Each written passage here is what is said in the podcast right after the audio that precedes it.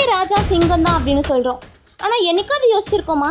மற்ற விலங்குகளெல்லாம் விட இந்த சிங்கம் அறிவிலையும் சரி பலத்துலேயும் சரி கொஞ்சம் கம்மி தான் ஆனால் மற்ற விலங்குகள்லாம் இந்த சிங்கத்தை தான் ராஜாவாக பார்க்குது அதுக்கு காரணம் என்ன அப்படின்னு பார்த்தீங்கன்னா அதோட தோரணை அதோட ஆட்டிடியூட் இந்த சிங்கத்தோட எண்ணம் தான் தன்னை ராஜாவாக மற்ற விலங்குகள் முன்னாடி காமிக்குது.